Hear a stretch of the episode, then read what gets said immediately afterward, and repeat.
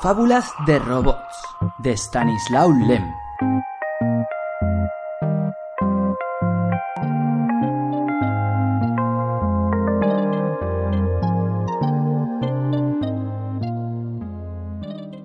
Fábula 6. De cómo Micromil y Gigaciano provocaron la fuga de las nebulosas. Los astrónomos nos enseñan que todo cuanto existe, las nebulosas, las galaxias y las estrellas, se alejan unas de otras en todas direcciones. Y como consecuencia de esa fuga continua, el universo se viene ampliando sin cesar desde hace miles de millones de años. Algunas personas, asombradas ante esa fuga universal, tratan de invertir la idea y llegan a la hipótesis de que hace muchísimo tiempo, en los tiempos más remotos, el cosmos entero estaba aglomerado en un solo punto, como una bola estelar que por una causa extraña y totalmente desconocida llegó a estallar, y que esa explosión sigue hasta nuestros días. Al razonar de esa manera, sienten una enorme curiosidad acerca de lo que antiguamente pudo existir, pero son incapaces de aclarar ese misterio. En realidad las cosas ocurrieron de esta manera.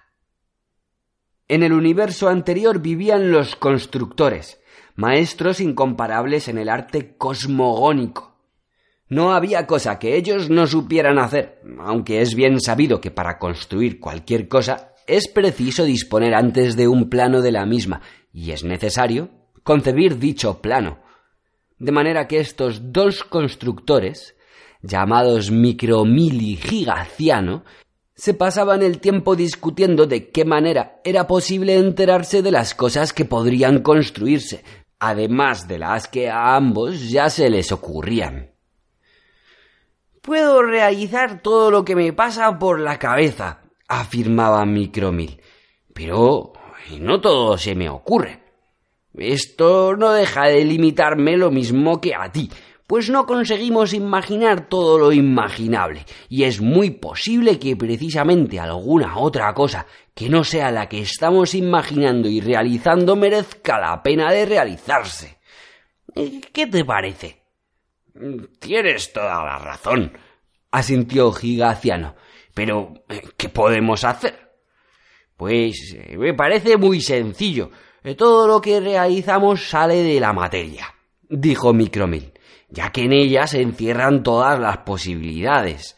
Si concebimos una casa, construimos una casa. Si imaginamos un palacio de cristal, levantamos ese palacio. Si se trata de una estrella pensadora o de una mente ardiente, también logramos fabricarlas.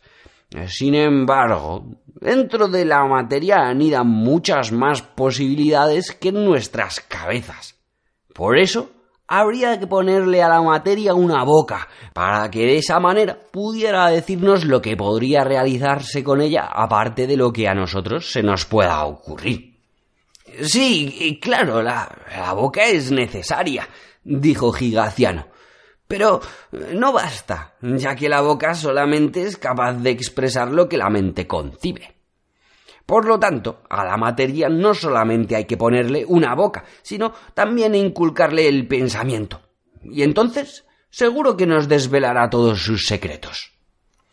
Es correcto lo que dices, convino Micromil. Vale la pena plantearse esa tarea.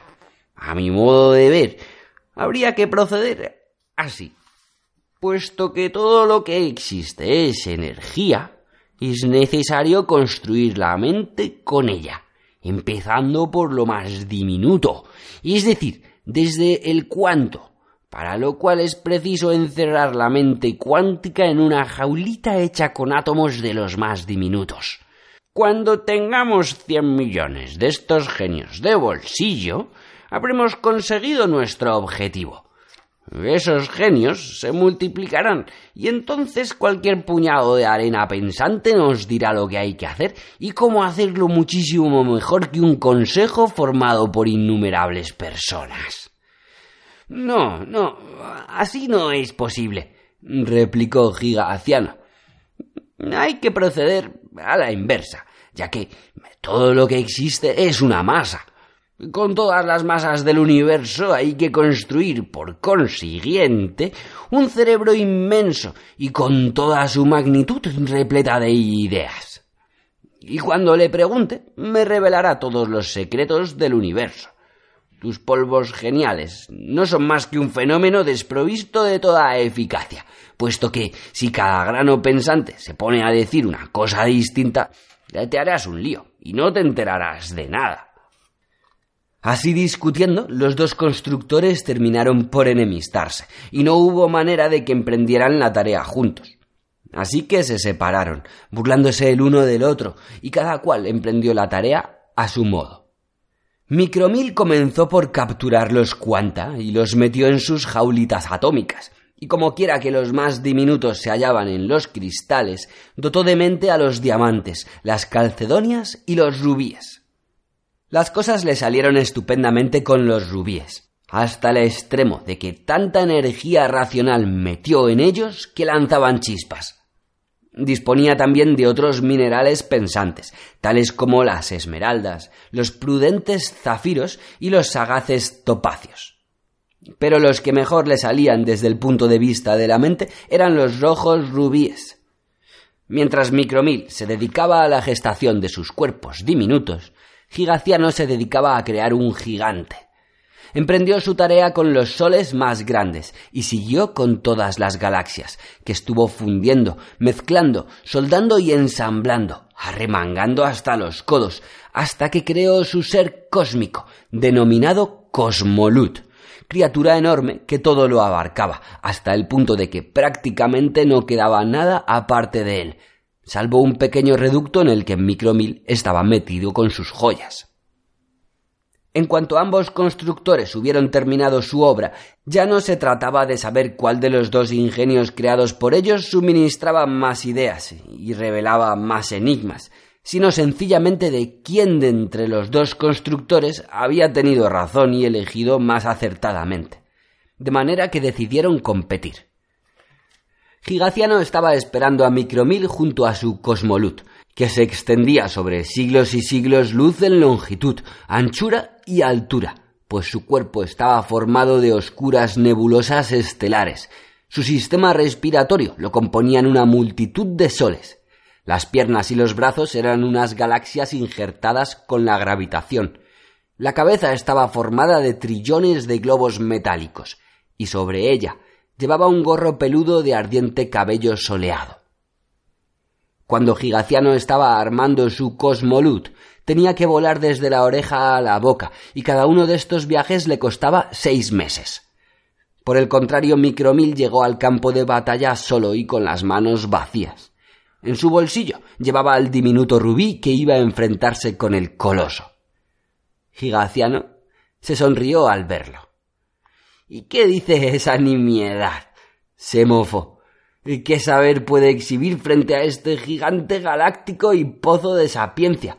a su nebulosa comprensión, a cuyo sol los soles transmiten el pensamiento que refuerza su poderosa gravitación, al que las estrellas en explosión confieren el resplandor de los conceptos y las tinieblas interplanetarias agigantan la reflexión.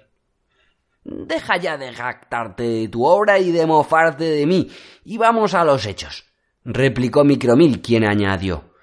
¿Sabes qué te digo? ¿Por qué habríamos de preguntarles a nuestras criaturas? Dejemos que ellas mismas compitan en sus discursos. Que mi microscópico genio rivalice con tu ser estelar en el marco de este torneo en el que el escudo es la inteligencia y la espada la prudente razón. Eh, pues que así sea, asintió Giganciano. Entonces se apartaron ambos de sus creaciones para que permanecieran solas en el campo de batalla. El rojo y diminuto rubí se puso a dar vueltas, girando a través de las tinieblas del vacío cósmico surcado por las estrellas, por encima del cuerpo iluminado e inconmensurable de su rival, y dijo con una voz de pajarillo ¡Eh, tú! Grandullón desmesurado. ¿Acaso eres capaz de pensar? Estas palabras tardaron un año en llegar al cerebro del coloso, cuyos firmamentos armónica y artísticamente concebidos comenzaron a moverse. Y entonces se asombró el coloso de aquellas atrevidas palabras y quiso ver quién era el osado que así le hablaba. Empezó a mover la cabeza en aquella dirección, pero antes de terminar su rotación ya habían transcurrido dos años. Miró con sus claros ojos galácticos a través de las tinieblas, pero no pudo ver nada, puesto que el rubí ya hacía tiempo que se había marchado piando a su espalda. Menudo patán. Vaya sol peludo y vago redomado. En lugar de mover la cabeza, sol melenudo, a ver si puedes decirme cuánto hacen dos y dos antes de que la mitad de esos gigantes azules ardan en tu cerebro y se consuman de puro viejos. Enfurecido por las pullas del diminuto rubí, el cosmolud empezó a girar nuevamente la cabeza lo más rápidamente que pudo, pero ya le estaban hablando otra vez a su espalda.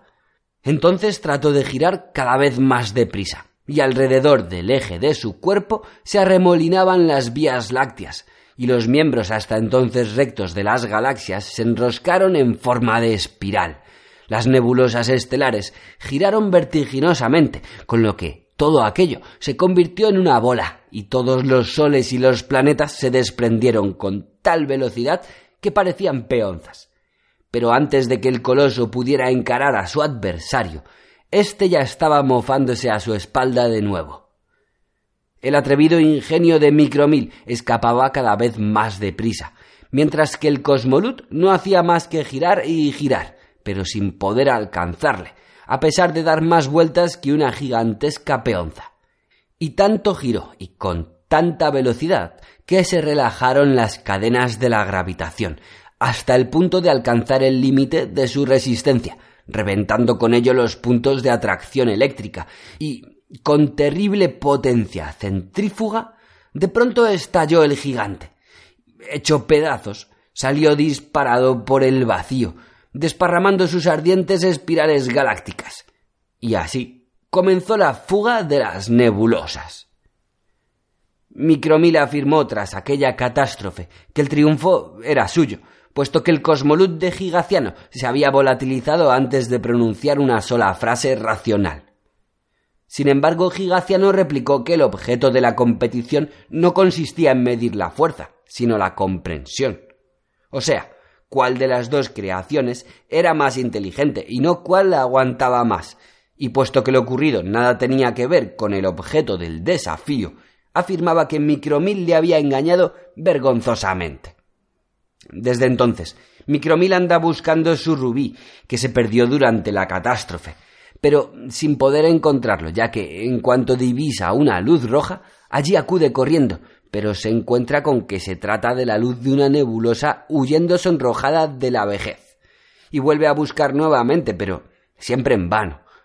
A su vez, Gigaciano se dedica, con ayuda de cuerdas gravitantes y de hilos irradiantes, a coser los fragmentos dispersos de su cosmolut, utilizando como aguja la radiación más dura pero todo lo que cose se rompe instantáneamente, de tan enorme que es la fuerza de las nebulosas, tan pronto como emprenden la huida. Así que ni uno ni otro lograron descubrir los misterios de la materia, a pesar de haberla dotado de una mente y haberle puesto una boca. Pero en el momento decisivo de la conversación, ésta resultó tan pobre que se la califica de irrazonable y tonta por su ignorancia. Pero hay un hecho cierto, y es que el gigante cosmolut de Gigaciano se rompió en una infinidad de pedazos por culpa del rubí de Micromil, y todos esos fragmentos siguen volando hasta hoy en todas direcciones. Y si alguien no lo cree, que pregunte a los sabios si no es cierto que todo lo que existe en el cosmos gira incesantemente alrededor de su eje como una peonza, pues todo empezó con esa vertiginosa rotación.